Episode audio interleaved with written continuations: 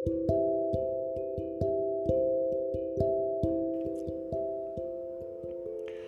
నేస్తాలు.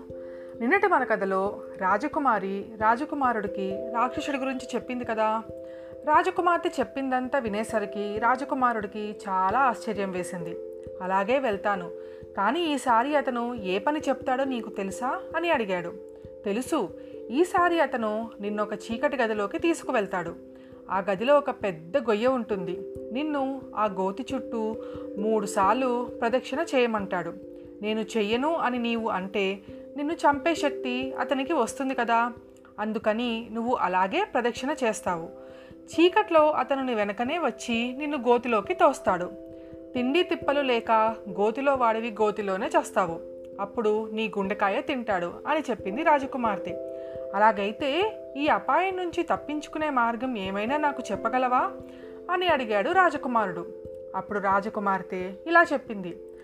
అతను నిన్ను గదిలోకి తీసుకువెళ్ళి గోతి చుట్టూ తిరగమంటాడు. అప్పుడు నువ్వు ఈ చోటు నాకు కొత్త.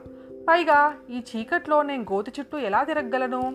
కానీ నువ్వు ముందు దారి చూపుతుంటే నీ వెనకనే నేను వస్తాను.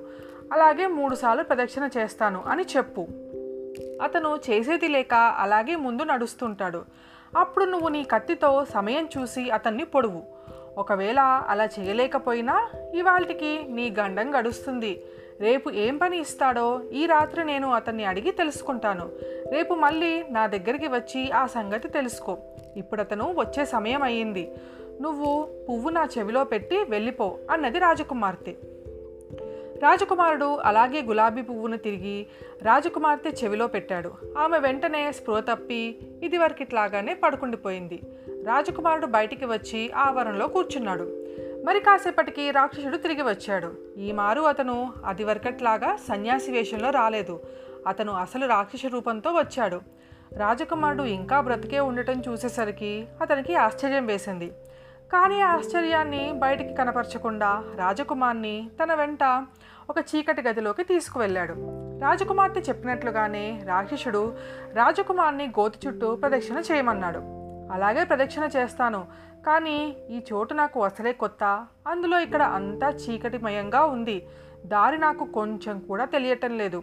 అందుకని నువ్వు ముందు దారి చూపుతూ నడు. నీ వెనకనే నేను నడుస్తాను అన్నాడు రాజకుమారుడు. తన పాచిక పారినందుకు రాక్షసుడు మనసులో విచారించాడు. అయినా చేసేది లేక అలాగే ముందు దారి చూపుతూ నడిచాడు. రాజకుమారుడు అతని వెనుకనే కత్తి సిద్ధంగా ఉంచుకుని నడుస్తున్నాడు. కానీ రాక్షసుడు చాలా తొందరగా తిరగటం వల్ల రాజకుమారుడు అతనిని అందుకోలేకపోయాడు. అందువల్ల తను అనుకున్నట్లు రాక్షసుణ్ణి పడవలేకపోయాడు. ఇలాగైతేనే ఆ రోజుకి గండం గడిచి బ్రతికి బయటపడ్డాడు. తర్వాత రాక్షసుడు రాజకుమార్ని అక్కడే వదిలేసి రాజకుమార్తె ఉన్న గదిలోకి వెళ్ళిపోయాడు. తెల్లవారే వరకు రాజకుమారుడు అక్కడే ఆ చీకట్లోనే ఉండిపోయాడు. తెల్లవారింది. రాక్షసుడు మళ్ళీ సన్యాసి వేషం వేసుకుని ఎక్కడికో వెళ్ళిపోయాడు.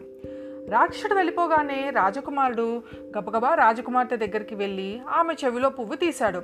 ఆమె లేచి కూర్చొని ఏమి జరిగింది రాత్రి? అని అడిగింది. నీవు చెప్పినట్లే చేశాను.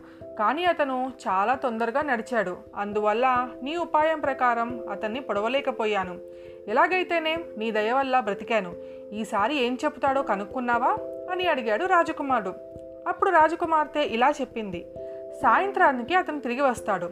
రాగానే నిన్ను ఒక పెద్ద హాల్లోకి తీసుకుని వెళ్తాడు. ఆ హాల్లో ఒక సింహాసనం ఉంటుంది. అతను దాని మీద కూర్చొని నిన్ను తన పాదాల దగ్గర వంగి మూడుసార్లు దండం పెట్టమంటాడు. అప్పుడు నువ్వు అయ్యా నేను గొప్ప వంశాన పుట్టిన సంగతి మీకు తెలిసిందే కదా. ఈ రోజు వరకు ఆ వంగి వంగి దండాలు పెట్టమంటే ఏమిటో నేను ఎరగను. మీరు కనుక అలాగ చేసి చూపెడితే తర్వాత నేను అలాగే చేస్తాను అని చెప్పు. అతను చేసేది లేక అలాగే మూడుసార్లు వంగి దండం పెడతాడు. ఆ మూడు సార్లలో మంచి సమయం చూసి నీ కత్తితో అతని తల నరికివేయి అని సలహా చెప్పింది రాజకుమార్తె. రాజకుమారుడు చాలా సంతోషించి పువ్వు ఆమె చెవిలో పెట్టి తను వెళ్ళి మళ్ళీ చీకటి గదిలో కూర్చున్నాడు. సాయంత్రానికి రాక్షసుడు తిరిగి వచ్చాడు. రాజకుమార్ని తన వెంట ఒక పెద్ద హాల్లోకి తీసుకుని వెళ్ళాడు. అక్కడ ఒక సింహాసనం ఉంది. దాంట్లో రాక్షసుడు కూర్చుని రాజకుమార్ని తన పాదాల దగ్గర వంగి మూడుసార్లు దండం పెట్టమన్నాడు. రాజకుమార్తె చెప్పిన సలహా ప్రకారం రాజకుమారుడు రాక్షసుణ్ణి మొదట దండం పెట్టి చూపమని అడిగాడు. రాక్షసుడు సరేనని మొదటిసారి వంగాడు. రాజకుమారుడు కత్తి సిద్ధంగా ఉంచుకున్నాడు. రెండోసారి రాక్షసుడు వంగాడు. రాజకుమారుడు కత్తి రాక్షసుడు మెడపైకి ఎత్తి తయారుగా ఉంచుకున్నాడు. మూడోసారి రాక్షసుడు వంగటం రాజకుమారుడు కత్తి రాక్షసుడు తలని మొండాన్ని వేరువేరుగా ఖండించటం ఒక్కసారిగా జరిగాయి. ఈ పని పూర్తి కాగానే రాజకుమారుడు సంతోషంతో రాజకుమార్తె గదికి ఒక్క పరుగున వెళ్ళి ఆమె చెవిలో పువ్వు తీసి లేపాడు.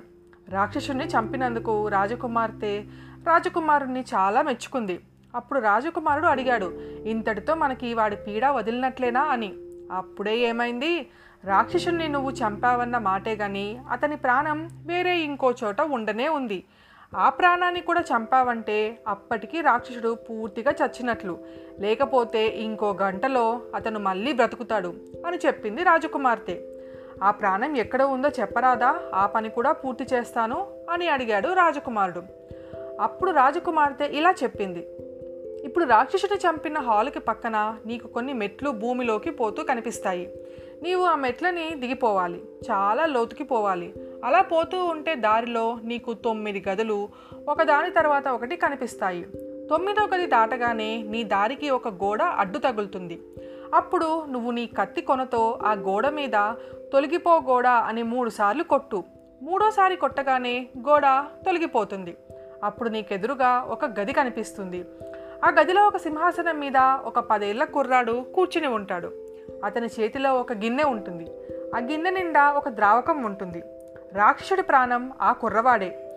నీవు సరాసరి వెళ్ళి ఆ కుర్రవాన్ని నీ కత్తితో పొడువు. అతను చనిపోతాడు. దాంతో రాక్షసుడు చనిపోయినట్లు అవుతుంది. కుర్రవాన్ని చంపిన తర్వాత అతని చేతిలో ఉన్న గిన్నె నా దగ్గరికి తీసుకురా. దాంట్లో ఉన్న ద్రావకం ఒక్కొక్క బొట్టు ఇది వరకు రాక్షసుడి చేతిలో చనిపోయిన వారి ప్రాణాలన్నమాట. అందుకని నువ్వు ఆ ద్రావకం ఒక్కో బొట్టు కూడా కింద పడనీయకుండా నా దగ్గరికి తీసుకురావాలి. రాజకుమారుడు వెంటనే మెట్లు దిగి వెళ్ళాడు. రాజకుమార్తె చెప్పినట్లే తొమ్మిది గదులు దాని తర్వాత గోడ తగిలాయి. గోడ మీద కత్తితో కొట్టగానే గోడ తొలగిపోయింది. రాజకుమారుడు గబగబా లోపలికి వెళ్ళి సింహాసనం మీద కూర్చుని ఉన్న కుర్రవాడి గుండెల్లో ఒక్క పోటు పొడిచాడు. కత్తి వీపులోంచి దూసుకుపోయింది. కానీ ఆ కుర్రవాడు మాత్రం అలాగే కొయ్యబారిపోయాడు. తర్వాత రాజకుమారుడు ద్రావకం గిన్నె తీసుకుని రాజకుమార్తెను కలుసుకున్నాడు. రాజకుమార్తె సంతోషించింది. తర్వాత ఆ ద్రావకం తీసుకుని రాజకుమార్తె రాజకుమార్ని వెంటబెట్టుకుని ఒక పెద్ద గదిలోకి తీసుకువెళ్ళింది. అక్కడ రాక్షసుడి చేతిలో చనిపోయిన దురదృష్టవంతుల శవాలు వరుసగా ఉన్నాయి. అందులో పిల్లలున్నారు పెద్దలున్నారు ఆడవాళ్ళు ఉన్నారు. దాదాపు వెయ్యి మంది దాకా ఉన్నారు. రాజకుమార్తె తను తెచ్చిన ద్రావకం ఒక్కొక్క బొట్టు ఒక్కొక్క శవం మీద వేసింది. వెంటనే అందరూ వరుసగా తిరిగి బ్రతికారు. వాళ్ళు జరిగిన సంగతంతా తెలుసుకుని రాజకుమార్తెని రాజకుమారుని ఎంతో మెచ్చుకున్నారు. తర్వాత ఎవరిళ్ళకి వాళ్ళు చేరుకున్నారు. రాజకుమార్తె రాజకుమారుణ్ణి తనతో పాటు తన తల్లిదండ్రుల దగ్గరికి తీసుకుని వెళ్ళి జరిగిందంతా చెప్పింది. వాళ్ళు చాలా సంతోషించారు. రాజకుమారుడి తల్లిదండ్రులకు కూడా కబురు చేసి పిలిపించారు. ఒక సుమూర్తాన రాజకుమార్తెని రాజకుమారుడికిచ్చి వైభవంగా పెళ్ళి చేశారు. తర్వాత రాజకుమారుడు భార్యను తీసుకొని తన రాజ్యానికి వచ్చి వెయ్యి ఏళ్ళు సుఖంగా బ్రతికాడు. ఇది నేస్తాలు ఇవాళ కదా. మళ్ళీ ఇంకొకరితో రేపు కలుసుకుందాం. మీ జాబిల్లి.